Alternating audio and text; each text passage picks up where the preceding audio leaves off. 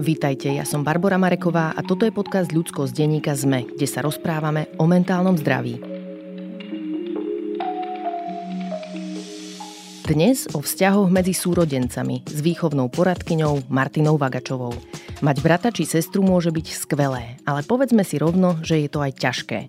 Býva to v našich životoch prvý vzťah, na ktorom sa učíme, ako sa o niečo alebo niekoho deliť. Ako spolupracovať a ako vyriešiť situácie, keď nám čosi vadí. Dnes sa ideme rozprávať o tom, ako tu byť pre naše deti v čase, keď sa učia zvládnuť vzťah so súrodencom. A toto je pre nás rodičov trocha zapeklitá úloha, lebo tu nejde len o nás, ale o vzťah iných ľudí – naše deti sú samostatné bytosti so svojím temperamentom, unikátnym vkusom a potrebami. No napriek tomu má zmysel osvojiť si zručnosti, ktorými ich vieme podporiť. A naša úloha v ich vzťahu je dôležitá aj preto, že rivalita, ktorú voči sebe cítia, súvisí zvyčajne práve s nami, rodičmi. Martina Vagačová je rodičovská a výchovná poradkyňa. V tomto podcaste ste ju mohli počuť pri téme Ako zvládnuť náročné chvíle s deťmi a postarať sa pritom aj o seba. Martina vedie kurzy efektívneho rodičovstva a napísala aj knihu s názvom Ako prežiť rodičovstvo. Preberieme, čo deti cítia a ako im pomôcť nachádzať si k sebe navzájom cestu. Táto epizóda je však vhodná aj pre tých, ktorí deti nemáte a chcete porozmýšľať nad vlastným detstvom a nad tým, ako vás v živote ovplyvnil vzťah k súrodencom. No a hodí sa aj pre tých, ktorí máte vnúčatá, netere a synovcov a chcete mať na ich vzájomný vzťah pozitívny vplyv. Ak mi chcete napísať, moja adresa je ludskosť.sme.sk, no a toto je Martina Vagačová. Martinka, vítaj v podcaste Ľudskosť. Ďakujem veľmi pekne. Väčšina z nás rodičov máme taký sen, že chceme, aby sa naše deti mali radi, aby si dobre rozumeli, aby si boli navzájom oporou, ale nech sa akokoľvek snažíme, tak medzi súrodencami existuje nejaká viac alebo menej zjavná rivalita, ktorá môže v rôznych situáciách vybublať na povrch. Takže deti sa potom handrkujú alebo sa niekedy aj pobijú, proste majú rôzne konflikty. Ale ako to už býva, tak mnohé emócie, ktoré v našej kultúre považujeme za negatívne, negatívne, majú nejakú funkciu, na niečo sú. Takže nám na úvod prosím ťa povedz, že na čo je vlastne súrodenecká rivalita? Myslím si, že, že súrodenecká rivalita je niečo, čo existuje nie len v ľudskej ríši, uh-huh. ale že proste tá rivalita je istým spôsobom tá hybná sila toho, aby my sme sa zmobilizovali a konali sami za seba. Uh-huh. Čiže keď konkrétne tá súrodenská rivalita, podľa mňa tým, že teda súrodencov si nevyberáme, jednoducho sa tam dostaneme, ani rodičov, tak tak zažívame takú tú nevyhnutnosť tej odlišnosti. Uh-huh. Najviac je to teda vidieť, e, keď sú dvaja súrodenci. Úprimne povedané, úplne najviac to v tom správaní vidíme medzi dvoma chlapcami, ktorí majú ten Fakt? vekový rozdiel. Uh-huh. Uh-huh. Zajímavé. Čím to je? To je podľa mňa tým založením, tým temperamentom, že tí chlapci si tak vybavujú ručne, stručne, uh-huh. kdežto tie dievčatá sú nastavené na to mať vlastne tých potomkov, hej, čiže taká tá možno starostlivosť aj o druhých je takým prirodzeným nastavením. Uh-huh. Ja tam ešte možno vidím jeden taký element v tej rivalite, že vlastne deti veľmi stoja o pozornosť svojich rodičov a lásku dospelých. A je to pre nich taký zdroj, o ktorý sa možno niekedy snažia aj zabojovať, keď cítia nejakú v úvodzovkách konkurenciu. Áno, áno, že to je ten primárny prvok v mhm. podstate, uh-huh. že rodič je to základné bezpečie a uh-huh. istota a všetci ho potrebujeme, zvlášť keď si vezmeme, že sa narodíme taký nedovyvinutý a v tom malom veku do 6 rokov tá kognitívna, tá analyticko rozmýšľajúca časť mozgu proste neexistuje veľmi dlho, žiadne napojenie na ňu, respektíve žiadne centra nedozreté, hej. Čiže tam je potrebné to sprevádzanie tých rodičov, tá podpora. No a mm, jednoducho ja, je to bytostná záležitosť. Hej. Že... A je to úplne normálne, že dieťa sa veľmi snaží o to, aby rodič mu venoval pozornosť. Presne. Veľa kníh, ktoré sa venujú výchove detí, hovoria o vzťahu rodiča k dieťaťu, ale relatívne málo ide do detailu vo vzťahu detí navzájom a tomu, ako rodič môže vlastne ovplyvniť vzťah svojich detí. Takže dokáže podľa teba rodič tento vzťah ovplyvniť a ak áno, tak do akej miery, ako významne? V podstate rodič je z hľadiska toho, kedy on hrá tú prevažnú úlohu, naozaj najväčší vplyv. pretože naše presvedčenia o tom, ako svet funguje, ako vzťahy fungujú, vychádza z toho, čo si napočúvame do troch rokov, úprimne povedané, uh-huh. ako si to v tej hlave uložíme. Čiže ten podľa toho, ako, aké hodnoty má rodič, aké má on založenie, ako vytvára tú atmosféru, keď je príjmajúci, vrúcný, láskavý, tak aj naša dôvera voči životu v podstate sa nám vytvorí taký ten postoj, že je tu bezpečne, je tu fajn, je tu čo objavovať, že je to taký ten uh, zdravý postoj k tomu, že áno, idem sa učiť, všetko ma zaujíma. Čiže toto je najväčší vplyv. Je pravda, že keď príde ten súrodenec, súrodenec, tak nie, nie je to tak, že každý má súrodenca do troch rokov hneď, Hej. ale t- do tých šiestich rokov je to rovnako stále ešte veľmi silné, citlivé obdobie. Je síce pravda, že deti sú už v inštitúciách, ale ten rodič predsa len do tých troch rokov vytvoril ten základ a potom s ním ďalej je, čiže je veľmi dôležité ako rodič najmä v tých konfliktoch, ktoré vznikajú v podstate aj s ním, ako s rodičom, ale aj medzi tými súrodencami, ako reaguje, ako sa na to vlastne pozerá tým mu ukazuje, že ako sa to teda žije, ako Hej. sa to má robiť. Že keď tam tá rivalita vlastne nejaká je, tak ten rodič môže ju buď zosilniť a prilievať nejaký olej do ohňa, alebo naopak pomáhať tým deťom vlastne manažovať svoje pocity a prípadne aj ventilovať nejaké hostilné emócie, ktoré môžu voči sebe súrodenci mať a ventilovať ich tak, aby boli všetci v bezpečí. To je dôležité tam povedať. Čo môže byť takým našim cieľom, keď ako rodičia chceme prispieť k tomu, aby mali naše deti možnosť možnosť vytvoriť si dobrý vzťah? Myslím si, že takým realistickým je najmä to, čo si v podstate už povedala, že naučiť tie deti tú úlohu tých emócií. Že je to vnútorná sila, uh-huh. ktorú treba vnímať. Niekedy môže byť veľmi desivá, veľmi silná, ale že v každom prípade je treba ju uvoľniť, ale nie z nej konať. Takže ja ti vytváram ten priestor, aby si pochopila, čo teda v konečnom dôsledku potrebuješ. No keď sú také malé ešte, tak ja musím robiť toho sprostredkovateľa, uh-huh. toho pomenovávania, pomôcť mu nájsť a pochopiť, že za čím si vlastne ide. Hej. Čo potrebuje. A ako by si opísala kvality rodičov, ktoré napomáhajú naplneniu tohto cieľa? Uh-huh. No v prvom rade to musím byť ja, ktorá tie vlastné emócie zvládam. Pretože súrodenecký konflikt je pre nás naozaj ťažká záležitosť. Mm, Dobre si to uvedomiť. Áno, presne tak. Že tie konflikty, že to není osobnostná črta, že ja som konfliktný typ, keď Hej. ich je veľa, jeden alebo druhý alebo obaja, ale že to je proste nevyhnutnosť života, ako vydelovať zo seba, kto naozaj som. Že to nápetie tam teda bude. Takže keď ja som z toho unavená, zničená, tak ja potrebujem predovšetkým v prvom momente sa postarať o seba.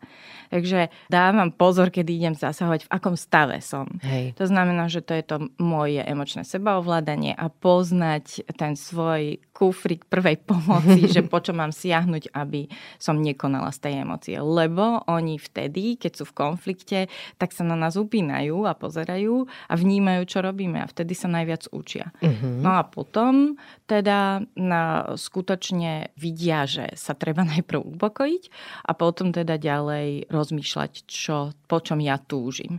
A, takže ďalšia kvalita je, aby ten rodič dokázal s nimi súcitiť aby v podstate vnímal a chápal, čo potrebujú obidve strany, aby ich to nechal vyjadriť, ale potom im naozaj pomáhal rozmýšľať. Čiže počúvať veľmi dobre tie deti a potom ich nechať, um, dávať im také tie otvorené otázky a nechávať to na nich. Čiže v tých konfliktoch základná zásada je, že v žiadnom prípade nikomu nepopierať jeho pohľad na toho druhého, uh-huh. že každý máme tú svoju súkromnú pravdu. No a keď ste sa chceli spolu hrať, alebo keď by si chcel tú hračku, no tak je treba slušne uh, si to nejako vy, no, dohodnúť, vy, vymeniť za niečo, hľadať vlastne tie jednotlivé techniky, ktorými môžem toho druhého ovplyvniť. Tie techniky si potom ešte aj Áno. podrobnejšie rozoberieme na príkladoch, ale poďme ešte predtým si trocha rozobrať, že aké to vlastne pre dieťa je byť v súrodeneckom vzťahu. Lebo keď rozumieme inému človeku, tak určite je pre nás jednoduchšie aj s ním empatizovať, sucitiť a byť mu na blízku a podporiť ho alebo ju, keď to potrebuje. Takže aké to je napríklad byť starším dieťaťom, keď zrazu dostane nového súrodenca? No ten prvorodený v zásade má takú pozíciu, ktorú nemá už nikto ďalší uh-huh. a preto je to aj také otriasajúce. A v podstate sa povie, že to je na úrovni traumy a to preto, že jednoducho je to náhla zmena ktorá proste nikdy neodíde. Proste to dieťa tam je a bude a nejako sa správa. A keď si predstavíme, že e, ja by som povedala, že však si uvedome, aké to bolo pre nás, než sme sa zosúladili s našim partnerom. Hej. Ešte než sme mali vôbec to dieťa. A potom sme mali nejaký životný štýl a teraz do toho prišlo to dieťa. Hej, že to všetko už aj pre nás boli otriasajúce mm-hmm. zmeny, nikdy sme to nezažili. No a teraz e, toto dieťa, ktoré tam s nami bolo, tak malo tu fakt, že výsostnú pozíciu, všetku pozornosť, e, učíme sa to s ním, čiže všeličo si s nami preskákalo. Mm-hmm. No a po chvíli teda príde niečo ďalšie. Tak to dieťa v zásade e, veľmi prirodzený pocit je, že to asi nie som dosť dobrá, že mm. sa mhm. toto stalo že, že, že si zaobstarali tohto druhého. Samozrejme, že to, keď je to malé dieťa, nemá to túto logiku. Niektorí si myslia, že si toto dieťa nevšimne, mm-hmm. keď je také malé, pretože neprejaví tú rivalitu a tú odozvu okamžite, že sú deti, ktoré sa proste stiahnu a vyhodnotia, že sa, že sa akoby napoja na toho voľného rodiča ale väčšina detí, keď to je pre nich také silné a ohrozujúce už v tom momente, že niektorým ako keby nedochádza hneď, že čo to bude, lebo však to tam len spí, leží, tak čo, to nie je mm-hmm. také hrozné, pokiaľ teda máte to šťastie, že máte druhé babetko také. Čiže je to také, také aj vyčlenenie, že proste mm, som tu taký bezvýznamný odrazu a niekedy možno aj osamelý. Dá sa na to vôbec nejak pripraviť to staršie dieťa? Čo má robiť napríklad tehotná matka alebo jej partner, keď čakajú na narodenie bábetka? Pripraviť sa na to trocha dá, dá sa to prirovnávať len cez zážitky, ktoré to dieťa pozná alebo vidí okolo seba, že teda niektorí majú tých súrodencov. Uh-huh. Čiže ja si myslím, že v prvom rade, keď teda zistíme, že čakáme to dieťa, tak netreba mu to hneď hovoriť, že naozaj napríklad ho uchrániť toho, že to nevíde, hej, veď ten prvý trimester istotne není dobrý čas to hovoriť. Aj proste čakáme. Ďalšia vec je tá, že nie, že priamo ti teraz toto oznámim. To dieťa si treba uvedomiť, že vôbec nemusí rozumieť tomu, čo hovoríme. Uh-huh. Preto je z môjho pohľadu lepšie mu to nejako začať akože o tom hovoriť, čo ja viem, knižky, kde sa nachádzajú súrodenci, kde je ten starší, kde je to bábetko. A teraz akože hovoriť o tom, alebo čítať o tom a možno sa s ním rozprávať, že no, že aké to môže byť, keď tento starší, že, že čo, že že páči sa mu to, alebo to, čo si počul, že aké pocity v podstate. Mm-hmm. Tie deti, keď sú malé, nevedia úplne tie pocity vyjadrovať, ale zase na druhej strane, keď je to tam napísané, hej, tak sa to dá prečítať a nejako o tom začať spolu diskutovať. Čiže približiť im to cez nejaké príbehy ktoré mm-hmm. možno si potom všímať aj vonku, hej, alebo, alebo v rodine širšej, keď náhodou niekoho takého, alebo nejakí kamaráti, že už to teda majú. A potom si myslím, že keď mu to teda oznámime, tak e, mu ukazovať, že ako to prebieha skôr na tých jeho fotkách ako to mm-hmm. bolo, keď ja som teba čakala. Aj ty si bol takéto bábetko. A čo som všetko robila, čo si všetko potreboval, aké to bolo intenzívne. Mm-hmm. A tie fotky, keď tam máte, tak vlastne takto som vyzerala a toto bolo predtým, než si sa narodila. Toto už bolo v tej pôrodnici alebo proste niekde. Čiže on sa čuduje ale veľa detí mm, ich to nemusí zaujímať. Aha. Naše tak... deti si veľmi radi ináč pozerajú fotky seba, ako boli úplne malé bábetka a sa ma uh-huh. vypitujú, že ako som sa o nich starala a chcú vedieť, že boli hýčkané a že, a... že, že mi to robilo radosť ich mať. Takže... A to je super, presne. Keď na to toto dieťa nabehne, tak vlastne to dostane v tom momente a už keď príde to bábetko, tak mu to príde, že aha, no tak dobre, no, mm-hmm. že nemusí to byť taký šok, že tá mama je taká obsadená. A čo v tejto fáze z toho, čo my rodičia robíme, môže byť menej prínosné, čo zase nefunguje? Mm-hmm. Ja si myslím, že jednak nutiť ho do záujmu, v prvom rade, že treba to tak brať, že mu to ponúkať, že môže byť súčasťou, ale nie je to jeho úloha mm-hmm. starať sa o to bábetko. Ďalšia vec možno niekedy, že tak zabudáme v tej príprave na to, že keď ja pôjdem do tej pôrodnice, alebo teda ja budem na chvíľočku oddelená od neho, že kto sa o neho postará. Uh-huh. Čiže veľmi často je to o tom, ja si myslím, že dnes už je, e, sú všetci takí poučení a to tak robia, že tam mama s otcom, že obidvaja vlastne sa do toho zapájajú viacej, ale na druhej strane nejako predtým si uvedomiť, že aký je ten vzťah toho nášho dieťaťa s tým mužom, že či naozaj mali dosť toho priestoru, či ja tomu vzťahu vlastne nebránim, lebo uh-huh. proste všetko som rýchlo obstarala, urobila a vlastne on je naučený, no možno sa s ním dobre zabávať, ale nedochádza aj k istým možno napätiam, výmeniam názorov, lebo, lebo proste ten otec je treba dlho v robote alebo chodí na služobné cesty. Ale hlavne e, je tam podľa mňa aj ten večer, to uspávanie uh-huh. a to trávenie tej, akože postaranie sa aj v noci, že to teda nie som len ja ako mama a že, že teda predstavujeme ten koncept, že je tu tatko, ktorý je rovnocenný a takisto má k nemu citový vzťah a aby sa o neho starali, aby si ho vyslovene pestovali. Uh-huh. Čiže aj taký taký výlet, že e, niekam s ním iba treba, no samozrejme, že netreba to robiť okamžite šokovo, ale treba si dobre rozmyslieť, že keď ideme obaja napríklad k pôrodu, že s kým to dieťa bude, to je mm-hmm. ďalšia osoba. Čiže aby to bol niekto, e, kto na koho je zvyknutý. A nie tak, že budeme to robiť tak, že ho budeme stále dávať, ja neviem, k starým rodičom spať cez víkend, akože takáto šoková terapia, keď to dovtedy nikdy nerobil. Hej. Čiže nech je to jedna osoba, na ktorú sa vie spolahnuť.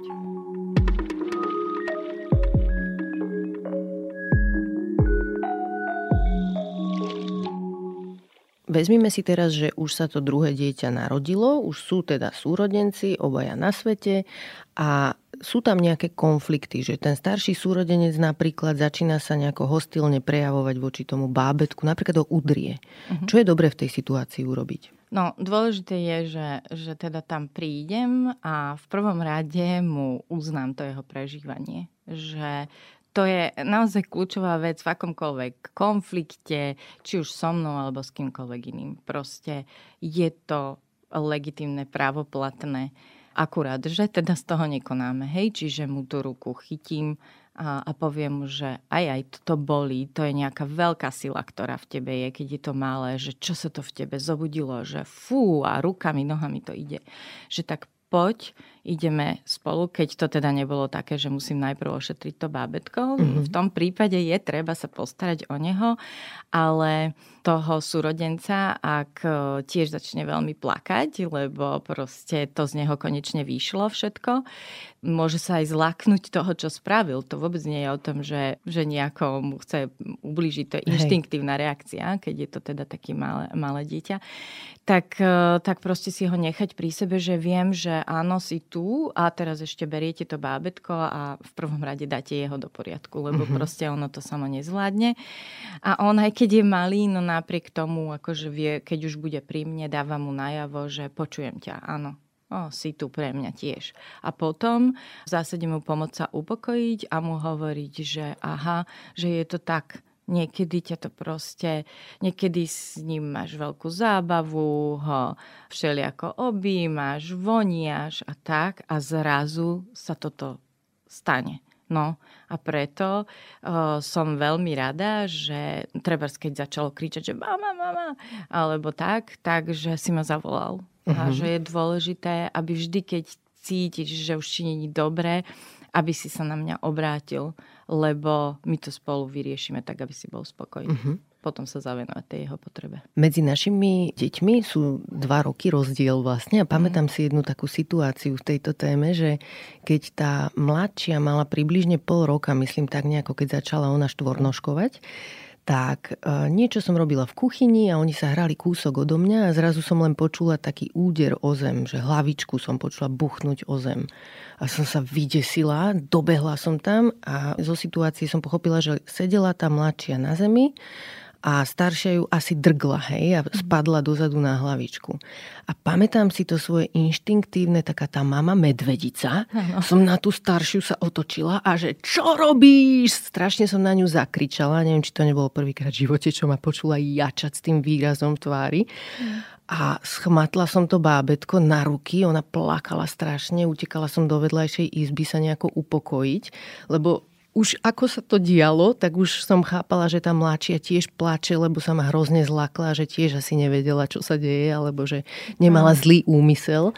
No a spätne som si to analyzovala, že ja som sa strašne zlakla a že hoci mám dve mláďatá, to sú obe dve moje deti, hej, tak to mladšie, nejak som bola strašne na ňu zjavne citlivá, že veľmi som sa o ňu bála v tej situácii.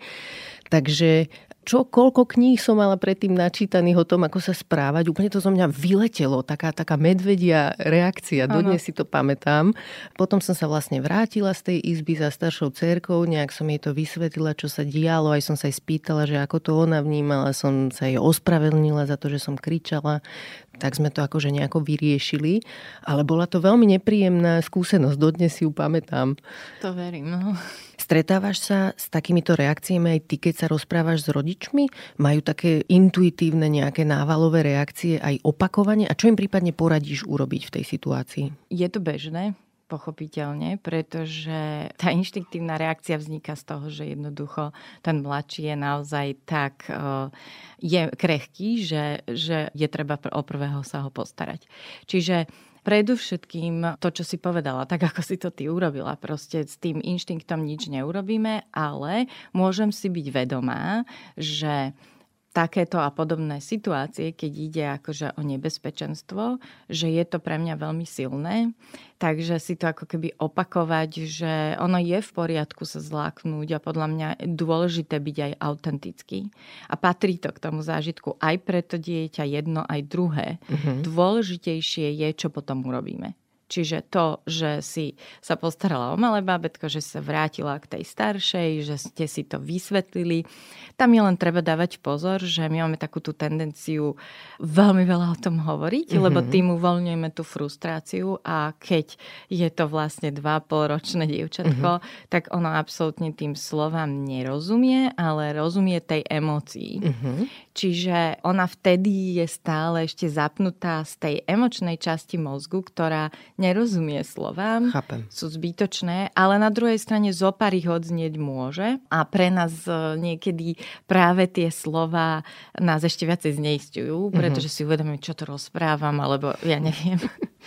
že, takže radšej o, dve, tri a potom v podstate už len tým postojom, to, že si vedľa nej sádnem, že už ju tou jednou rukou ako tou druhou držím bábetko, že ju tam mám, že ju objímam, a že jej dávam najavo, že som tu pre ňu napriek tomu a že som vďačná, že to ustála s týmto všetkým. Uh-huh. Ale niekedy je dobré, keď je to také, keď ten rodič usúdi, že je to extrémne silné že naozaj ako keby, že zatmie sa mi pred očami, tak je niekedy dobré robiť také veci, že, že si sadnem, vyvolám si večer, keď mám svetý pokoj od všetkého, tú situáciu a nechám ten pocit na seba pôsobiť. To znamená, ale nechať na seba pôsobiť znamená, že potrebujem mať pri sebe nejakú kotvu, teda naučená byť, aby som nerozmýšľala o tom, že ako sa mi to mohlo stať, prečo toto som vôbec dopustila, pretože to iba podnecuje a stále zvyšuje tú intenzitu tej emócie, ktorú mm-hmm. prežívam. To je tá myšlienka prilieva akože olej do ohňa. Uh-huh. Takže my sa musíme odpútať od tých myšlienok, len tam s tým byť, čiže potrebujem sa na niečo sústrediť, čo mi pomôže, aby som z tej emócie nekonala. Čiže nerozmýšľala, ani napríklad nešla si rýchlo niečo dať, uh-huh. to zajesť, alebo vôbec môžeme zostať sedieť. Potrebujeme vlastne sa naučiť, že keď zostaneme s tou emóciou, že ona sa usadí, že nastane pokoj a niekedy sa stane, že ak je za tým nejaká konkrétna skúsenosť e, z môjho detstva, lebo ja som to zažila síce v inom garde, tak, e, tak jednoducho sa mi môže vybaviť alebo pripomenúť a tým pádom už tomu rozumiem a dokážem, keď vidím niečo podobné, dokážem si povedať, že aha, áno, je to, to je nebezpečné, ono. to mhm. je ono. Čo robiť, keď dieťa povie, že nechcem tohto súrodenca? Aká je vhodná reakcia? Keď povie, neznášam sestru alebo brata, nechcem ju. V podstate to je, taká tá, e, to je ten obranný postoj, že nechcem niektoré deti, nenávidím, odnes ju a tak. E, tak, tak ako predtým. Jednoducho je to postoj, ale za tým postojom toho, aby som to prežila, tento ťažký stav, je tá emócia. A tá emócia môže byť buď smútok, alebo spochybňovanie svoje vlastné, hej, a tak ďalej. Čiže v zásade zase len mu povedať, že sú chvíle, kedy toto uh, sa deje, že ju nechceš, chceš sa jej zbaviť, proste potrebuješ byť sama, pretože ti je smutno asi za tým, čo sme spolu prežili, že už nemáme toľko času. Je to tak? A ono vtedy môže povedať, že nie, lebo proste ona mi všetko ničí, kazí a, a tak. Mhm. Potrebovala by si mať, mať istotu, že proste môžeš, aj keď je tu ona, tak po, môžeš uh, sa stále hrať tak, ako Hej. to tebe vyhovuje. A áno, toto sú tie chvíle a som rada, že si to povedala. Mm-hmm. Pretože teraz môžeme vymyslieť, ako to urobíme. Že už teda stačí a že no ale ja ti hovorím, že ju máš úplne odniesť, ja ju tu vôbec nechcem. Áno a vtedy je dobré uh, sa s ňou troška aj vzdialiť, aby to ten druhý súrodenec nemusel počúvať a povedať, že dobre, tak mi ešte povedz, že áno, že čo to je, že keď ju odnesiem, tak čo sa bude potom diať? Ako to bude vyzerať? Aby sme pochopili, že čo to dieťa v tej chvíli rieši, že mm-hmm. po čom túži. A vtedy je dobré, keď zistíme, že to je naozaj o tom, že má pocit, že som tu pre ňu málo, tak Áno, samozrejme, že proste nemôžem zmeniť radikálne tie veci, ale tie deti ani nepotrebujú to množstvo času, oni potrebujú tú kvalitu. Hej. Takže si uvedomím, že jednak buď ten čas jednak jednej fakt, že o samote a pravidelne, to strašne pomáha. A potom, ale aj každý deň, aj taká maličkosť, že proste k nej prídem vtedy, keď si to nevyžobre takýmto správaním, že proste sa jej zavenujem, viem, že má rada dotyky, hej, tak sa s ňou chvíľu potúlim.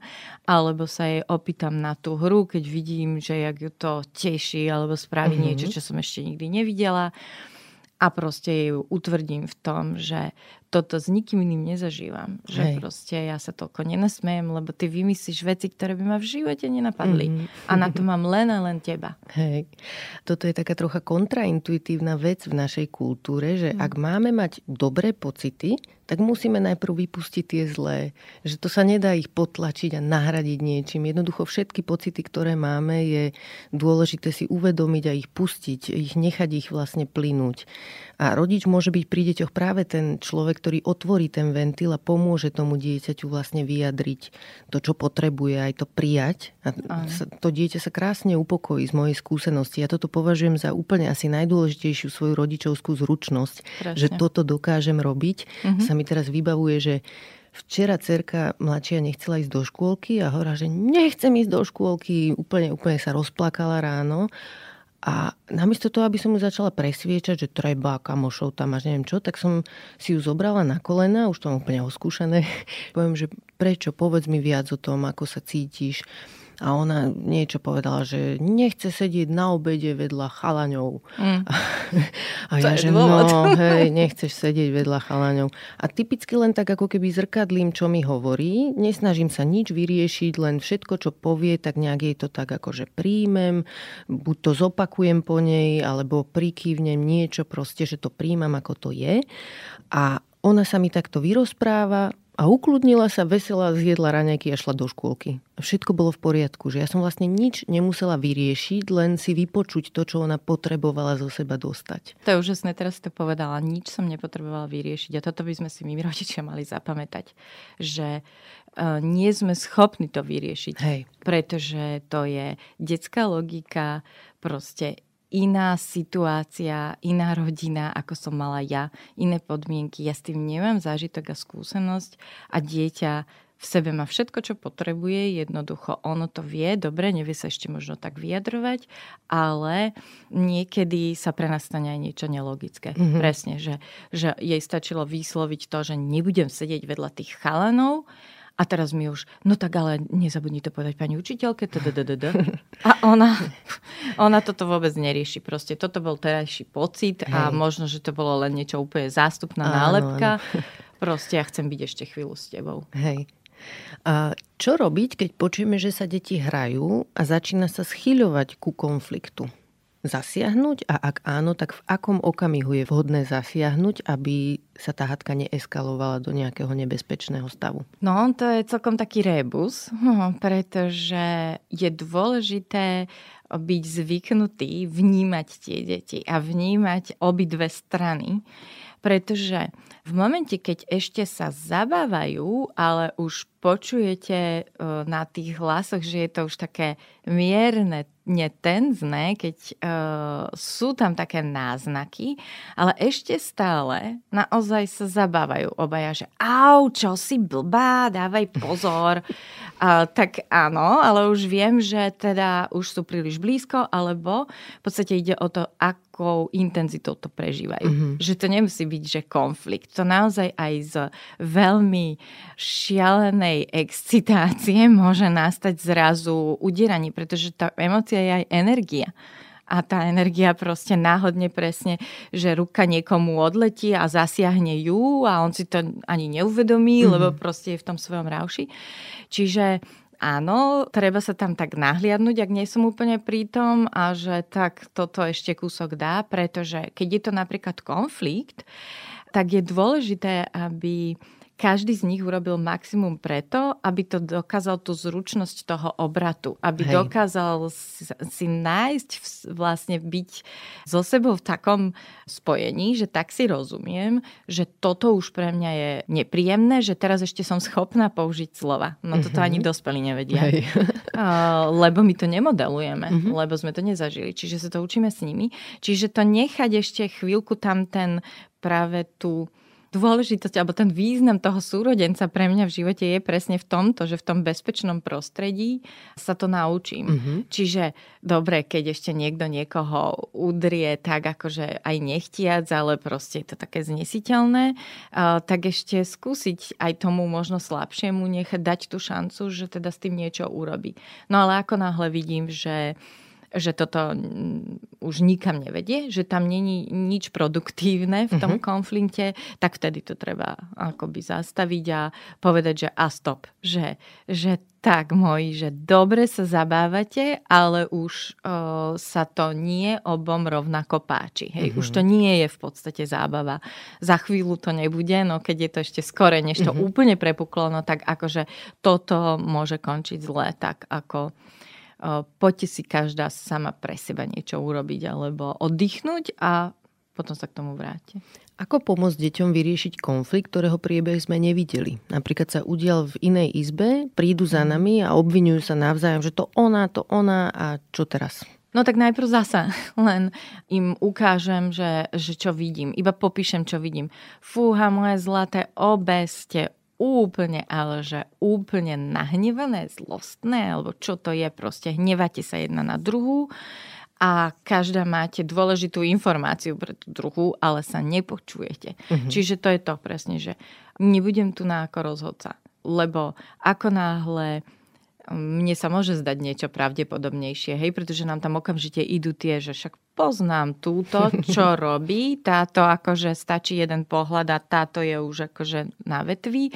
A druhá zase, ja neviem, búcha, alebo, alebo proste čmajzle je hračku, hoci čo. Čiže nie, proste nemám, stále si len opakovať. Nikdy neviem, čo je medzi nimi, pretože nedá sa čítať, aj keby som sa na to pozerala tak neprečítam, čo riešia.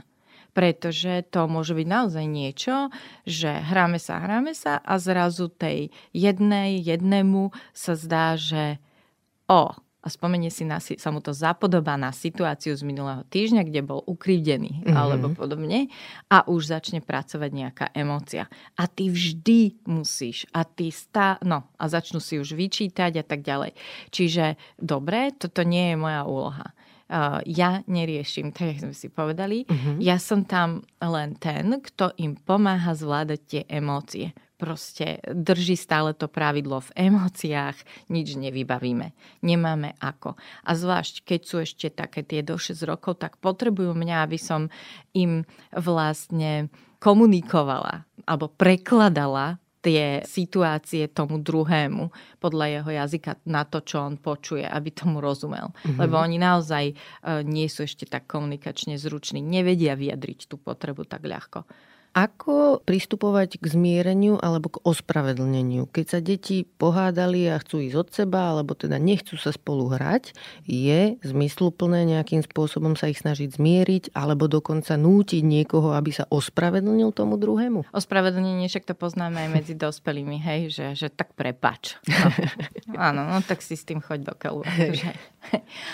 Čiže to, čo je dôležité, je, že ja ako rodič, čo sledujem tým vyriešením konfliktu. Čo je v podstate môjim cieľom? Mojím cieľom asi je, aby keď som spravila chybu, alebo, alebo ten druhý urobil chybu, tak aby mm, som si len ja uvedomila, čo ja vtedy teda naozaj potrebujem a aby som to vedela odkomunikovať, mm-hmm. aby ten druhý o mne vedel o čom teda hovorím.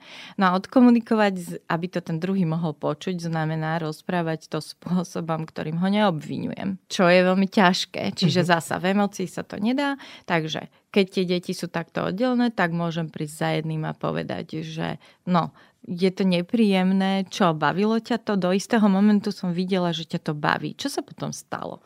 Čo sa vlastne dialo? Že pomôžem tomu dieťaťu si tým prejsť, aby zistilo, kde nastal ten problém, ktorý moment vlastne mu nevyhovoval.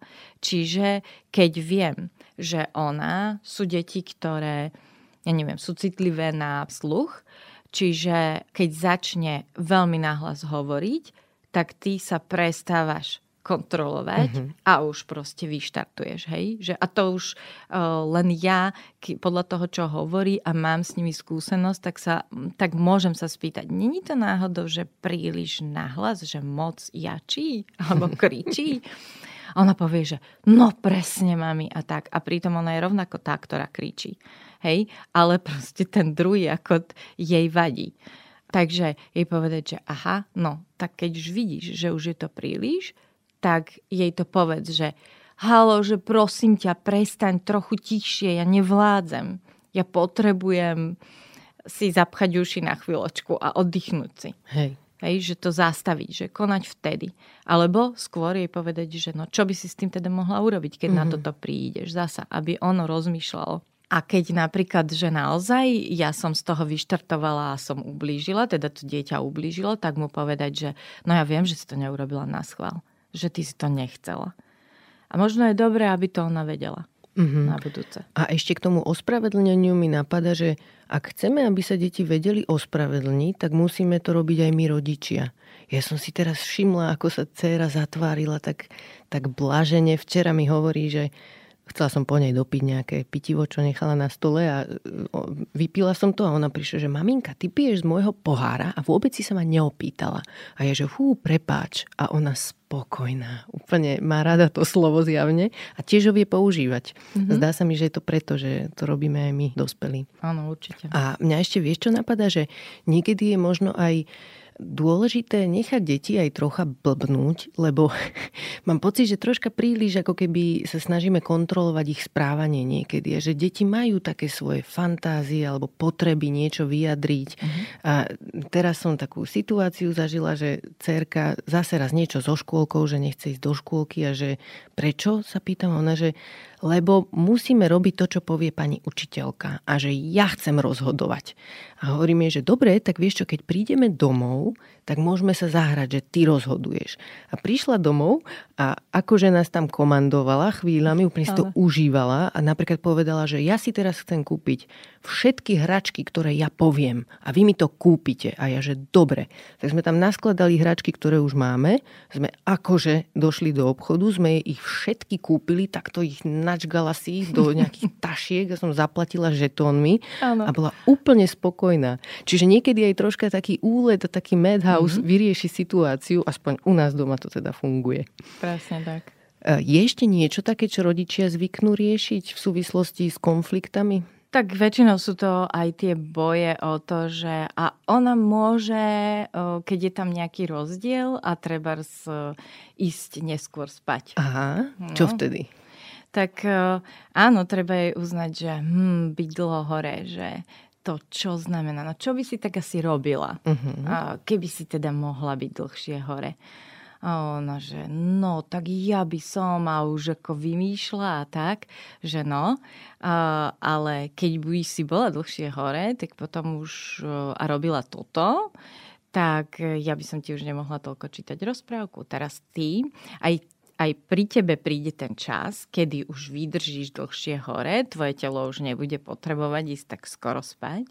No a potom, potom môžeš vymýšľať, ale na to treba chvíľočku počkať. Uh-huh. A teraz tu máme túto rozprávku, a, ktorú si môžeme spolu užiť, alebo čo by si ešte takého rada so mnou zažila.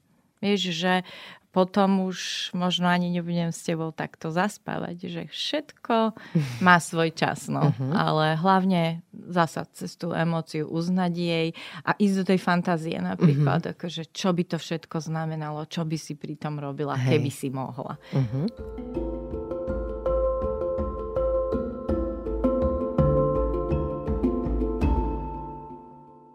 Poďme si teraz trocha rozobrať tému porovnávania detí. Prečo je to pre vzťah detí poškodzujúce, keď ich my rodičia porovnávame navzájom? No, uh, jednak sa tým teda výrazne zvyšuje tá rivalita, pretože hovoríme, že tento tu, ten druhý je celý dobré správne. Keď si povieme len také, že no, predstavte si sami seba ako poslucháči, že vám niekto hovorí, že no, počúvaj ma, však sa kukni, ako ona pekne to robí a koľko je od teba mladšia. No tak ako sa budem cítiť. Ale môžeme to aj inak, že častokrát chceme motivovať to dieťa. Ano, ano. Že u nás to bolo tak, že teda ja som to nerobila, ale som si uvedomila, že uh, naša dcera, ona veľmi milovala takú tú jemnú motoriku, čiže ona sa strašne rýchlo naučila si zapínať sandále, šnúrovať, lebo proste fascinácia, že mm-hmm. toto sa dá. No nášmu staršiemu to bolo úplne jedno. On tam tak sedel a už akože to tam mal robiť, respektíve nerobil, čo mal robiť. Ale ona teda šťastná prišla a šup už mu to akože zaviazala. Ale bolo vidno, alebo teda zapla, alebo nejako obula, lebo ju to hrozne bavilo. Ale bolo vidno, že sa tak ako na ňu díva, že fú, a že toto čo má byť, že kto, kto je tu prvý, by som povedal. Čiže tým popierame tú jedinečnosť mm-hmm. a hovoríme mu, že ty nie si vlastne v poriadku. Hej. A čo všetko vlastne je porovnávanie? Lebo okrem takých veľmi zjavných otvorených foriem sú možno aj nejaké subtilnejšie. Čo ti napadá? No napríklad toto, že a však pozri sa na Aničku, že ako to robí, lebo jej to dobre ide. No. Hej. A toto... Hej, a toto vlastne je zaujímavé, že ono to škodí nielen tomu dieťaťu, ktoré vychádza z tej situácie skrátka, ale ešte aj to, ktoré je akože vyzdvihované. Ako príklad, Lebo aj toto dieťa dostáva signál, že sa má porovnávať s tým druhým, že na tom poradí záleží, že má súťažiť a môže sa trocha aj báť, že tú pozíciu stratí. Čiže aj, aj preto to dieťa to je nevýhodné. Aj toto, ale zároveň tam akože naskakuje aj to, že toto má rodič rád a veľmi ma pochváli vtedy, keď to robím, to, čo sa jemu páči.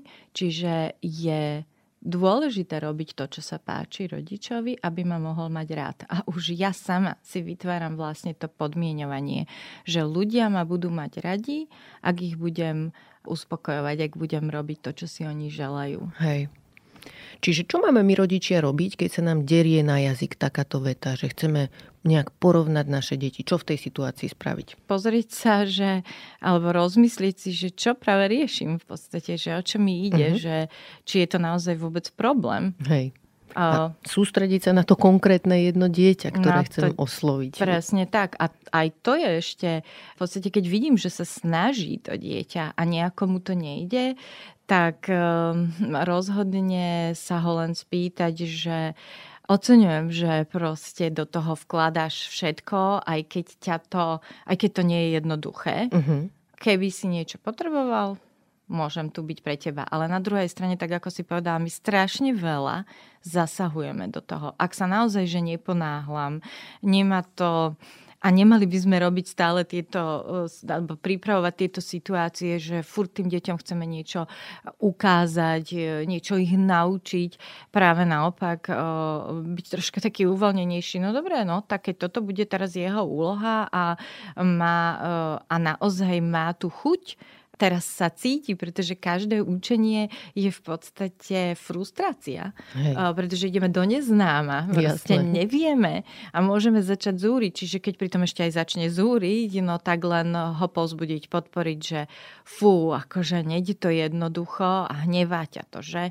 A nechať tak. Hej. Nech sa rozhodne, že čo a ako. Jasne. A ak naozaj je to ťažké, tak iba poviem a proste on, že ja už to robiť nebudem a my musíme odísť a potrebujeme to urobiť, tak mu poviem, že no ale pozri sa, akože dnes už máš tu to prvé prekríženie, zatiahnuté tie, už si tam, už máš prvé kroky, čiže ide to. Dobre, tak ja to teraz dokončím a poďme, že darí sa ti.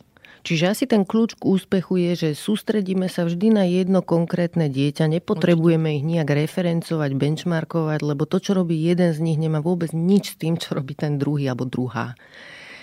Čo ak sa nás dieťa spýta, koho máme radšej?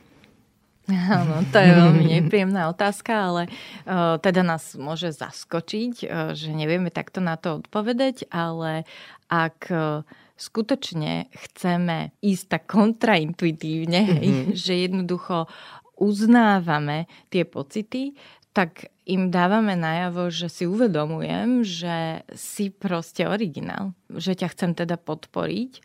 Takže aj im to treba povedať, že jednoducho, koho mám radšej? No počúvaj ma, že na tebe milujem a teraz poviem, že som sa naučila liesť na stromy, pretože mňa to vôbec nikdy nenapadlo a ešte som sa aj trocha bála a práve tá tvoja odvaha a mrštnosť, tak to ma naozaj naučilo. Uh-huh. Veci, ktoré proste by som nikdy neskúsila. A že to si pre mňa ty a to je nenahraditeľné. To nezažijem s nikým iným už. Len s tebou. A každému ukázať a možno ešte povedať, že kuknica, to je taký dobrý príklad, že a ja mám dve ruky na sebe. No a pravá robí niečo iné ako ľavá. Je, tá pravou robím viacej vecí, lebo proste mi to ide ľahšie. Hej. No ale to neznamená, že nepotrebujem ľavú Práve naopak, potrebujem ich aj spolu, aj zvlášť a, a jednoducho ich mám obidve rada. Hej. Preto aj som sa to spýtala, lebo môže to ľudí zvádzať tá otázka k tomu, že povedia deťom, že mám vás rada rovnako. Ale to je také mm. delenie sa o niečo. A keď Áno. urobí rodič to, čo hovoríš ty, tak vlastne vyzdvihol čo si konkrétne, čo si to dieťa môže odniesť ako príjemný zážitok z tej odpovede vlastne, ktorú od rodiča dostal.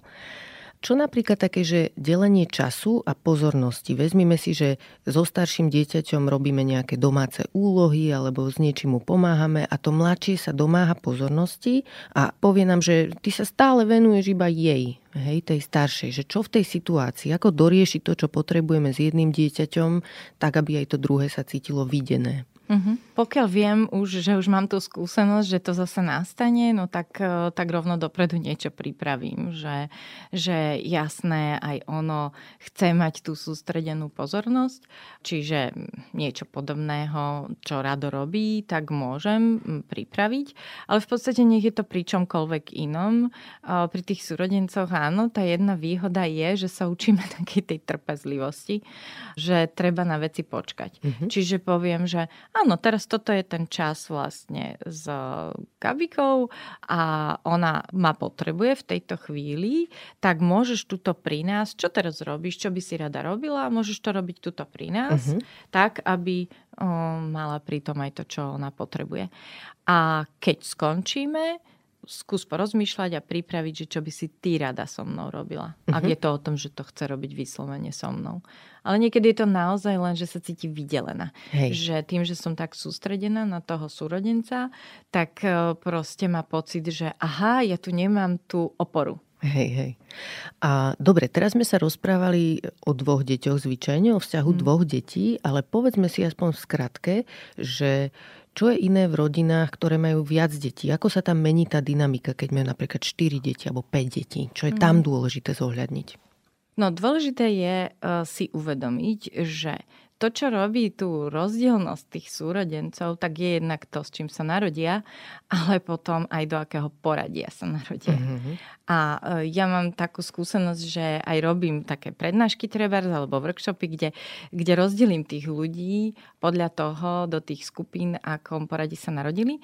A tam je proste vidno, že tie deti, je síce pravda, že tam ešte hrajú úlohu aj rozdiely, aj to, že či je to brat, alebo čisto dievčatá, chlapci a tak ďalej. Ale napriek tomu tam vidno, ako funguje ten eh, pocit, eh, do ktorého vlastne, alebo tá atmosféra, eh, do ktorej sa narodím, je podobná v tých rodinách uh-huh. jednoducho. Čiže úplne také veľmi signifikantné je, že tie prostredné deti akoby nie sú ničím výnimočné, mm-hmm. pretože zaniknú nad tými prvoro, keby boli tri, hej, povedzme ideálne, nad tým uh, prvorodeným, ktorého nemajú ako dobehnúť do dlhého času, mm-hmm. akože keď je to fyzicky a podobne. A tí pod nimi, ktorí nahradili, že oni sú tí milučky, zlatučky, maličky. Hej. A teraz sa tam ocitnú v tom vzduchoprázdne a ak sú veľmi také povedzme samostatné a konštruktívne, tak naozaj majú problém, lebo rodič sa s nimi nezaoberá, lebo stále hasí len to, čo kto tam má takú nejakú výraznú potrebu, lebo je to ťažké, hej, hej tri deti dať dokopy. No a, a tým pádom tí strední sa musia veľmi rýchlo naučiť, že teda nájdem niečo, čo nie je ako keby obsadené. Uh-huh. Čiže troška sa štelujú do tej role, ktorá je len voľná. Mm-hmm. A veľmi často kontrolujú spravodlivosť, hej. A, takže sú takí bojovníci za spravodlivosť, um, ale že to teda nie sú oni. Čiže rodič mm-hmm. by si mal naozaj dať pozor, že si uvedomiť, kde sa to dieťa nachádza a čo teda potrebuje aj z toho poradia narodenia a naozaj, napríklad tí strední, to je celkom vtipné, že veľmi často oni sa kvalifikujú, tá skupina povie, že no čo vám budeme hovoriť? My sme proste najspoch- najschopnejší. No my sme sa tu stretli, no čo vám poviem, každý máme svoj biznis. A darí sa nám. No áno, lebo oni sa naozaj naučia byť flexibilní, proste hľadať, keď sú konštruktívni, keď je to nastavenie na konštruktívne riešenie všetkého e, v tej rodine, tá atmosféra, tak to sa potom tak to aj prejaví. Hej. Čiže ten rodič, to, čo by si ale mal uvedomiť, že tam má naozaj jednotlivých jedincov a aby každý deň si bol istý, že zažil nejaký malý zážitok s každým jedným dieťaťom. Mm-hmm. Čiže keď ich mám 4 alebo 5, tak si uvedomte, že keby sme povedali, že 5 minút s každým, tak naozaj je to 20 minút pri tých 5. Ale tých 20 minút vám zabezpečí takú blízkosť v tom vzťahu, ktorá potom vám pomáha v podstate mať takú tú ich ochotu a pochopenie, mm-hmm. že nedostávam všetko, nemôžem mať všetko vtedy, keď to mám. Čiže e, na druhej strane to je jedna vec, ale je dôležité akoby vytvárať ten pocit, že sme tým, mm-hmm. že sme komunita a špeciálna komunita. Že vytvárať si tú identitu tej rodiny nejakou, že my sme tí, ktorí mm, vymýšľajú extrémne dobré výlety. Mm-hmm. Alebo posielajú veľmi zaujímavé pohľadnice k narodeninám.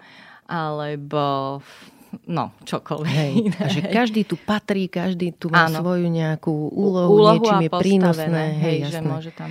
A keď si e, povedala to slovo role, chcem sa pri tom na chvíľku pristaviť, lebo aj toto je niečo, čo môžu rodičia podvedome nejako posilňovať u detí a nevždy je to konštruktívne, prínosné. Niekedy sa to s ľuďmi dokonca ťaha do dospelosti, role, ktoré im rodičia pripíšu v detstve.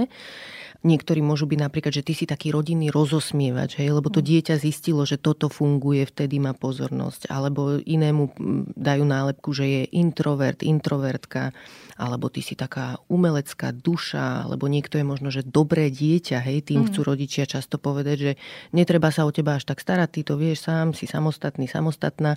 A tam je zase riziko toho, že bude neviditeľné to dieťa, že nemá dosť pozornosti, lebo aktívne sa o ňu nesnaží. Čiže Čo s tým? Čo, ako by si sa dívala na takéto možno nálepky alebo role, ktoré môžu rodičia v rodine vytvárať? Aké to môže mať rizika a ako tomu predchádzať prípadne? Rizika uh, sú hlavne v tom, že v podstate jedna z takých mojich, tak ako si povedala, úloh alebo teda uh, zodpovedností je naučiť ich pracovať s tou emóciou, ale uh, akoby to najdôležitejšie alebo ten náš rodičovský zámer by mal byť v tom, že ja vám každému jednotlivo pomáham odhaliť, kto ste. Mm-hmm. Lebo to je ten najväčší dar do života. Pretože ten tvoj zámer to naozaj sa vyvíja, vieš to len ty a um, ja sa nechávam tebou viesť. Čiže mm-hmm. ten všeobecne ten môj postoj, že idem z toho vnútra, že si uvedomujem, že je tam to vnútro toho dieťaťa, ktoré nepoznáme ani on, ani ja, ale ono ma môže viesť. Hej. A to je to, čo som povedala, to je ten čas jednak jednej, že ja vlastne vnímam, že moje dieťa teraz toto ho zaujíma takto sa volajú jeho kamaráti, že teda aj to dieťa zo mňa vníma, že mám pre neho ten svoj šuflík v hlave, Hej. Eh, kde naozaj potom, keď mu prejavujem náklonnosť, tak to robím spôsobom, ktorej on rozumie, ktorým on rozumie, že teda keď je haptické, tak ho objímem. Ale sú deti, ktoré majú príbehy, potrebujú rozprávať. Mm-hmm alebo proste malovať, hoci čo. Nemusím to s ním robiť, lebo proste keď ich je veľa napríklad, tak naozaj nemám takú toľko času ale sa o to zaujímam. Mm-hmm. Pretože najväčší dar je v zásade ten záujem, tá Hej. pozornosť. Mm-hmm. Takže stačí počúvať, len si potrebujem vlastne pamätať. A potom aj vyjadrenie, že ty si taký, k tomu ani nemôže dojsť, pretože ja si uvedomujem, že on jediný vie. Takže keď sa aj na niečo chcem spýtať, že, že vieš čo, že ty tu vždy urobíš veľkú zábavu a že čo ťa na tom baví, mm-hmm. alebo že prečo je to také príťažlivé. No a potom sa môže stať, že to dieťa sa rozplače a povie, no lebo vtedy ma všetci, mm-hmm. alebo vtedy sú všetci pri mne. Hej. A si viem aj predstaviť, že tie nálepky môžu byť vyslovene taká klietka pre čas detí, že každý a každá z nás máme v sebe všelijaké odtienky a rôzne ako keby časti mm. osobnosti, ktoré v nejakých situáciách potrebujeme alebo chceme prejaviť. A je dobré byť v tomto smere flexibilný. Ono dokonca počas života sa môžeme aj meniť a všelijak reinventnúť. Napríklad v dospelosti človek, keď ide mm. na terapiu, častokrát dochádza k nejakému až doslova prebudovaniu osobnosti. Takže taká istá flexibilita v prístupe k sebe a aj k iným ľuďom vrátane našich detí je asi prínosná, hovorím si ja. Áno, určite. A hlavne, ja keď si predstavím napríklad plaché dieťa, o ňom veľmi málo viete, je veľmi prispôsobivé, pretože jednoducho e, nie je to jednoduché a tam je treba veľmi veľa takého povzbudzovania, mm-hmm. takej podpory, ale neviete ani čoho, hej? Čiže proste Áno, ja to poznám na sebe, že ja som bola toto dieťa, ktoré sedelo za tým plotom školského dvora a plakalo, že sa chce ísť hrať. A keď mi aj mama povedala, že však poď, ideme. Ja som nemohla, nedokázala. Hej. Čiže to je to, čo si síce musím vybojovať sama, ale na druhej strane, keď tam mám toho rodiča, ktorý mi povie, že, že dobre, že však uh, ja tu s tebou počkám, lebo ja verím, že ty na niečo prídeš mm-hmm. inými slovami, ale nemôže mi to hovoriť, ale proste stačí tá pozornosť. Viem, že toto ťa trápi a som pritom, viem sa na to opýtať, viem dôverujem ti a tým ti dávam vlastne tú silu, mm-hmm. že ty vieš. Ako byť spravodlivý rodič a zároveň sa nezamotávať do pocitu, že všetko musím deťom dávať rovným dielom. Napríklad jedlo alebo oblečenie, všetko musia mať rovnako. Áno, to, to veľa, veľa rodičov potom povie takú úplne skeptickú poznámku, spravodlivosť proste na svete neexistuje. Áno, no, lenže to vychádza z toho, že, že proste jednoducho každý sme iný, čiže každému tá spravodlivosť uh, subjektívne sa inak črtá. Tam to je presne o tom, že ideme cez to, čo práve ty teraz v tejto chvíli potrebuješ a nie, že začneme pomeriavať, lebo to skutočne ide do neuveriteľných absurdí. že sa začnú počítať tie guličky do tých, uh, tých cereálí na raňajky. No Hej. tak potrebuješ to urobiť, aby si mal pocit, že je to v poriadku, tak to skús, ale to môžem ako s humorom. Ale inak, keď proste povie, že jasné, ja mu si natrela viacej nutely, no tak mu poviete, že jejda, že som nevedela, že proste chceš eh, veľa, alebo že máš takú chuť na tú nutelu. Dobre, tak zjedz toto, čo som natrela, ja ti dotrem ďalší, že mm-hmm. to je úplne v pohode. Hej, že zase sa sústrediť na to konkrétne Áno. dieťa a na jeho alebo jej potrebu. potrebu. Dobre, a teraz ešte sa ťa chcem spýtať na tínedžerky a tínedžerov, lebo o menších deťoch mám prehľad, ale tam ďalej už moje skúsenosti nezachádzajú, aspoň ako teda rodiča.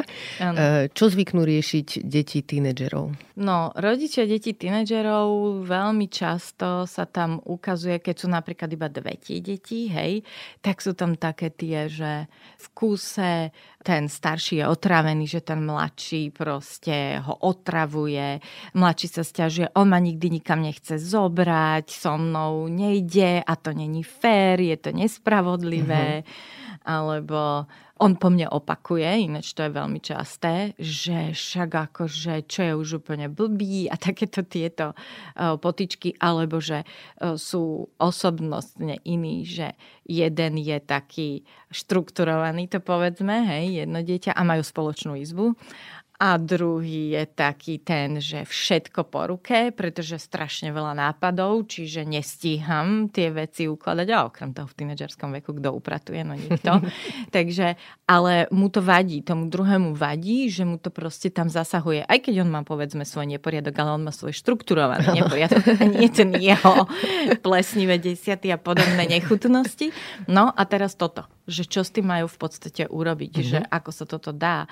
Lebo um, mnohokrát hovorím, že nechávajte tie deti spolu v tej izbe, aby proste využili tú súrodeneckú možnosť akože tej inšpirácie a toho cvičenia si, toho vychádzania si s ľuďmi, ktorí nie sú úplne takí ako ja, alebo mi nie vo všetkom vyhovujú. No ale tak tá miera, ako náhle to začína byť veľmi akoby, ho, no, že používajú tie hostilné slova, alebo proste je to veľmi napeté, tak potom je dôležité, aby každý z nich mal, keď nemôžeme im dať každému izbu, tak aby mal minimálne nejaký ten svoj kútik pre seba, kde proste nebude ničím rušený. No. V extrémnych prípadoch je to naozaj len postel, ale tak proste nech tam majú záves alebo čokoľvek. Treba im s tým pomôcť. No. Ako môžu vzťahy s našimi súrodencami ovplyvňovať to, ako sa cítime ako dospelí. Áno, v tých, dá sa povedať, že veľmi sa to ukazuje, aj keď teda sú dvaja, sú veľmi nablízko, alebo keď sú traja už, tak tam sú tie rôzne koalície a podobne. Takže je pravda, že, že to rozmýšľanie o tom, ako tie vzťahy fungujú, môže byť tým veľmi ovplyvnené, pretože po po rodičoch uh, sú to súrodenci, ktorí naozaj veľmi nám môžu aj ubližiť pretože používajú na nás tie nálepky, mm-hmm. že nie si normálny, lebo ich niečo irituje na nás. Hej. Čiže ono sa to potom, väčšinou sa to ukáže vtedy, keď prídu na rodinný obed, tak aj moje pozorovanie je, že však ja sama, ako sa správam k svojmu staršiemu bratovi hej, hej. a aký humor spolu používame. Jasné, to je úplne rovnako aj v mojom okolí, aj v mojej rodine, že stretneme sa na rodinnej oslave a všetci ako keby sa ocitnú v tých rolách, ktoré sme hmm. mali v čase, keď sme boli najčastejšie v kontakte, alebo keď sme boli deti a dospelí sa správajú stále troška ako nadriadení a deti ako deti. Dobre, tak blížime sa postupne ku koncu a teraz ma zaujíma, že povedala si veľa cenných vecí a viem si predstaviť, že časť ľudí počúvala tento podcast a hovorí si, že do keľu ja deti porovnávam, nutím ich si sa ospravedlniť a prejavovať si lásku, keď to necítia alebo sú na seba nahnevaní čo teraz? Ako to zmeniť, keď doteraz fungovali ľudia v nejakom nie ideálnom režime a chceli by to teraz robiť lepšie? Ako k tomu pristúpiť? Lebo aj tie deti môžu byť prekvapené, že čo zrazu, prečo sa to deje zrazu ináč. Ja si myslím, že v prvom rade je treba keď som si to teraz vypočula, tak možno si sadnúť a si uvedomiť, že čo to vo mne vyvolalo. Že čo, čo je to za problém. Či sa začnem strašne kritizovať, že som z toho zrútená, alebo, alebo jednoducho skôr si hovorím, že, že do ale že však toho je tak veľa, ako sa to dá zmeniť. No a kľúč k tomu, aby sme tie vzťahy s tými deťmi mali také blízke, je naozaj eh, preventívna ochrana, čiže uh-huh. vytvárať tie spoločné zážitky. Čiže eh, zmeniť to, že začnem si s každým z vás budovať ten vzťah naozaj jednotlivo a začať ťa vnímať taký, aký si. A potom v tom okamžite následuje, že, že, že teda dieťa ma vedie, to znamená, že ja som len tá, ktorá, že zmiznú nálepky a že ja budem sa zaujímať a s tebou vlastne len ťa sprevádzať a ne, prestanem byť taká iniciatívna mm-hmm. všetkým riešeniam, čo prináša veľkú úľavu a oddych rodičovi a že vlastne strážim len to emočno-fyzické bezpečie. Mm-hmm tam je tá hranica, ale ostatné sa naučia tie deti sami. A mne ešte napadá, neviem, ako sa ty na to dívaš, ale keď sú tie deti už staršie, mm-hmm. tak možno je vhodné aj transparentne im povedať, že počuj, ja som si vypočula podcast a tak mi napadlo, že nie všetko, čo robíme, je ideálne, že chcela by som to takto skúsiť zmeniť, že aj mm-hmm. im to vlastne povedať, že nie je nevyhnutné to tajiť. Tie mladšie to nemusí vôbec zaujímať, tam stačí zmeniť správanie asi, ale pri starších oni už cítia takéto zmeny, už, už sú mm-hmm. vnímaví, rozumejú kontextu, tak tam je možno lepšie to aj povedať otvorene. No, ja by som ešte povedala, že to som chcela povedať ako druhú vec, presne, že ďakujem, že si mi to pripomenula, že najprv sa o tom porozprávam so svojím mužom, ano. že čo som si vypočula a že aké to bolo pre mňa podnetné a oni často povedia, že no tak mi to zhrň. Dobre, aj keď ti to zhrniem, ale podstatné z toho je, že ja som si uvedomila, že toto nám môže priniesť väčší kľud a pokoj v mhm. rodine mm-hmm. a takú blízkosť a že, že ako to teda budeme spolu robiť. Aby to nebolo, že ja tuto začnem niečo, lebo treba si uvedomiť, že tá rodina je naozaj veľmi kom komplikovaný systém Hej. vzťahov. A že ja keď začnem, tak aj ho s maličkosťou do toho vstupovať, tak ho rozkývam. A môže to byť na začiatku naozaj v podstate horšie. Hej. Na chvíľu z toho je chaos. Každý sa v tom potrebuje nejako udomácniť. Mm-hmm. Čiže presne aj to odkomunikovať, A čo robíme. Ešte z mojej skúsenosti je veľmi užitočné, keď deti vťahujeme do riešení, že nie sú oni len ten objekt toho, že čo tak. my chceme zaviesť, ale sa ich aj spýtame, že čo by pre teba fungovalo, alebo ty sa kedy lepšie cítiš, mm. ako by sme to mohli robiť. A oni potom aj ľahšie vlastne dodržiavajú napríklad dohody nejaké, keď uzavrieme. A ešte mám jednu otázku, že ako môžeme súrodenecké vzťahy podporiť, ak sme širšia rodina?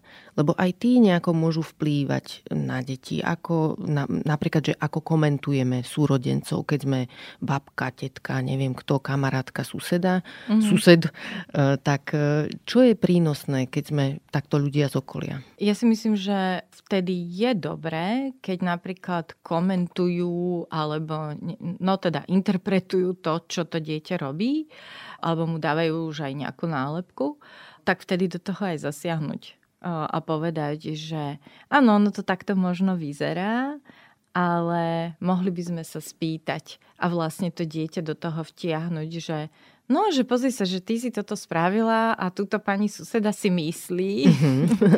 a že čo vlastne robíš. Hej. Uh, ako ukázať im, že tak halo, toto nie je ani trochu fér, uh-huh. sa pred ňou o nej rozprávať, kto ona je. Uh-huh. Ale samozrejme, že takto im to nemôžem povedať, ale uh, môžem im naznačiť, že no, ja mám takú skúsenosť, že väčšinou je to úplne o inom, než si ja predstavujem. A mne sa ešte jedna vec vybavuje, ktorá by mohla tak nabíjať tú súrodeneckú rivalitu potenciálne vo mhm. vzťahu k iným ľuďom mimo rodiny, že keď sa narodí menšie dieťa, tak väčšinou na ňo všetci ľudia reagujú tak nejako citlivejšie, že prídeme napríklad na návštevu a doteraz bolo vždy pri príchode na návštevu hlavná hviezda to jediné dieťa, ktoré som mala a zrazu potom to začalo byť to bábetko. A ja som si to tak zapamätala, že, ú, že to je také nepríjemné pre to staršie dieťa, že ja to nebudem robiť. A teraz, keď k nám došla e, na návštevu jedna kamarátka a mala takto presne deti, tak som sa sústredila na to staršie dieťa ano. a aj som si uvedomila, že to je ideálne vlastne riešiť staršie dieťa, lebo to bábetko nás úplne má v paži, ono nás nepotrebuje, mu stačí vysieť na mame v nosiči alebo čo. Áno. A to staršie potrebuje cítiť, že stále mu prejavujeme nejaký záujem a že ho vidíme a že sa nestratilo zrazu len preto, že sa mu narodil súrodenec. Presne tak, možno je dobré aj, aj v podstate, keď uh, majú prísť tie prvé návštevy, že ich normálne inštruovať. Uh-huh. Akože im povedať, že uh-huh. prosím, nezabudnite na to, že um, je tu stále toto dieťa a ono vás teraz veľmi potrebuje. Hej, hej. Ďakujem veľmi pekne za tento rozhovor. Znova to bolo veľmi užitočné. Dúfam, že si z toho ľudia niečo odniesli. Na záver nám prosím ťa ešte odporúč nejakú fajn knihu. V poslednej dobe som čítala knihu, ktorá ma veľmi očarila. Je síce o partnerských vzťahoch, ale podľa mňa je všeobecne o vzťahoch. A je to kniha e, psychológa Jana Hrustiča, ktorá sa volá, že od osamelosti v partnerstve k blízkému vzťahu. Mm-hmm.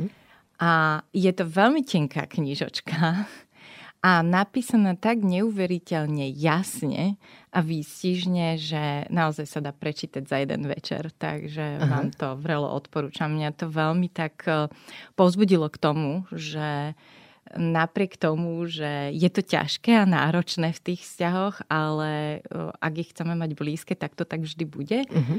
A si tak uvedomiť, že práve to kreatívne napätie, presne aj ako medzi tými súrodencami, prináša tú možnosť jednak si uvedomiť, kto som ja a zároveň uh, si uvedomiť, čo pre mňa ten druhý znamená a nájsť tie spoločné spôsoby, uh-huh. ako si to užiť. Perfektné. A ja sa k tebe pridám s jedným typom dneska. Keď sme sa rozprávali o uh, súrodeneckej rivalite, tak sa mi páčila kniha Siblings Without Rivalry, ktorá je od uh, Adele Faber a Elaine Maislish. A je to dosť taká stará kniha, je ešte z roku 1987, ale je dobrá. Nič je nechýba podľa mňa. Takže len vidno znova, že ako dávno sme už mali nazbieranú všetku túto múdrosť a možno si ju stačí len postupne osvojiť. Ďakujem Dobre, ešte raz. ja by som ešte Aha, jednu knihu pridala, keď to takto hovoríš. Ona je aj preložená však aj v češtine a myslím si, že aj v je? slovenčine. Aha, mhm, aj super. bolo nejaké vydanie pár rokov dozadu, nové, znova, od týchto autoriek, ale je ešte jedna autorka, ktorá sa volá, že Laura Markam uh-huh. a ona je aha rodičovství, v češtine je to a vyslovene kniha o súrodencoch. Je to hlavne o tých menších deťoch síce, ale je tam veľmi pekne naozaj všetky tieto témy, ktoré sme tu prechádzali, sú tam popísané cez príklady. Uh, takže je to také skutočne živé. Uh, Super. Tak aj tam. Ďakujem. Všetkých dám do popisu epizódy, takže tam si ich môžete nájsť. Toto bola Martina Vagačová. Ďakujem za rozhovor. Ďakujem aj ja veľmi pekne za pozvanie. Ďakujem, že ste počúvali podcast Ľudskosť o vplyve rodiny a spoločnosti na mentálne zdravie teším sa na vás o týždeň. Nová epizóda vychádza každý štvrtok a nájdete ju v podcastových aplikáciách Apple, Google, Spotify alebo aj na stránke sme.sk. Ak sa vám podcast páči, šupnite nám 5 hviezdičiek, pomôžete nám tým dostať ho k viac ľuďom. Na výrobe tejto epizódy som spolupracovala s Adamom Blaškom a moje meno je Barbara Mareková. Ak mi chcete napísať, budem sa tešiť. Moja adresa je ľudskost.sme.sk No a vidíme sa aj v podcastovom klube Denníka Zme na Facebooku.